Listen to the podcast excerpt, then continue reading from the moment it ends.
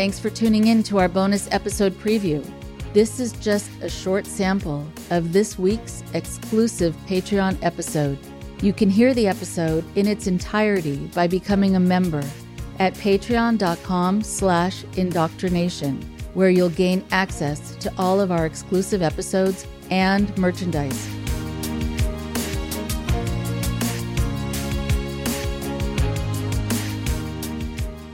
Hi, everyone. Thank you for your support, for continuing with your support, for increasing your support if that's something that you've done recently. It's truly appreciated. It is something that I do as a labor of love. And I love knowing that there are people partnering with me, with us, to help keep it going.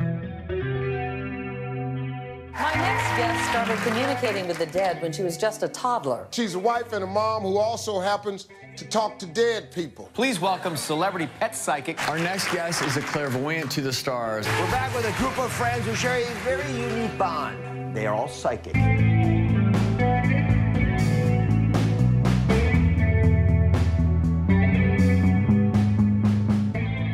Today, I want to speak with you, the Patreon supporters, and offer you my thoughts about a particular subject.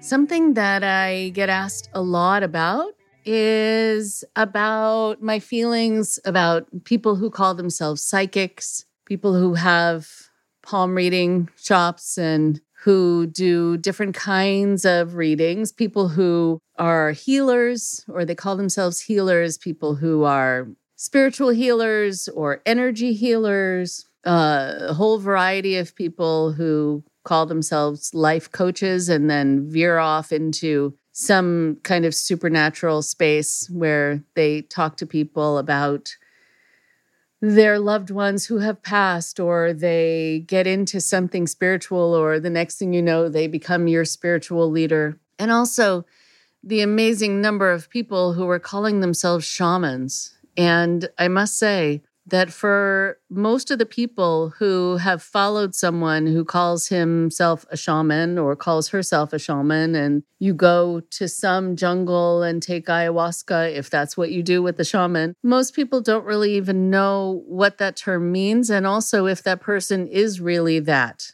and how you become that. So, this is for the people who are open to these ideas and really what to watch out for when you get involved with something like this, with somebody who says that they are psychic, with someone who says that they can heal you spiritually or energetically, you're dealing with this sort of invisible art. And then from the start, you're dependent on this other person to let you know if you've attained whatever goals they say that you're going to be able to attain with them. It's usually not something practical like something that is quantifiable. They usually won't say something like, if you stick with me, by the end of the month, you will have made $5,000 because that's quantifiable. Instead, they'll say that you will have reached a place of higher spirituality or that you have found some way of having an ascension or mm, self actualization or that your energy blockages were unblocked. Well, how would you ever know if you've reached these things? How do you define these things? From the start, then, you are dependent. Like, for example, people will say to me, Well, what about what you do, Rachel? You do counseling. And yeah, a lot of it is kind of this invisible art uh, helping someone deal with something, helping someone get past an experience or do something that is emotional. But still, there is something quantifiable about it. If you're going to help someone no longer be as depressed and feel better, feel lighter, feel happier, that is something that can be assessed.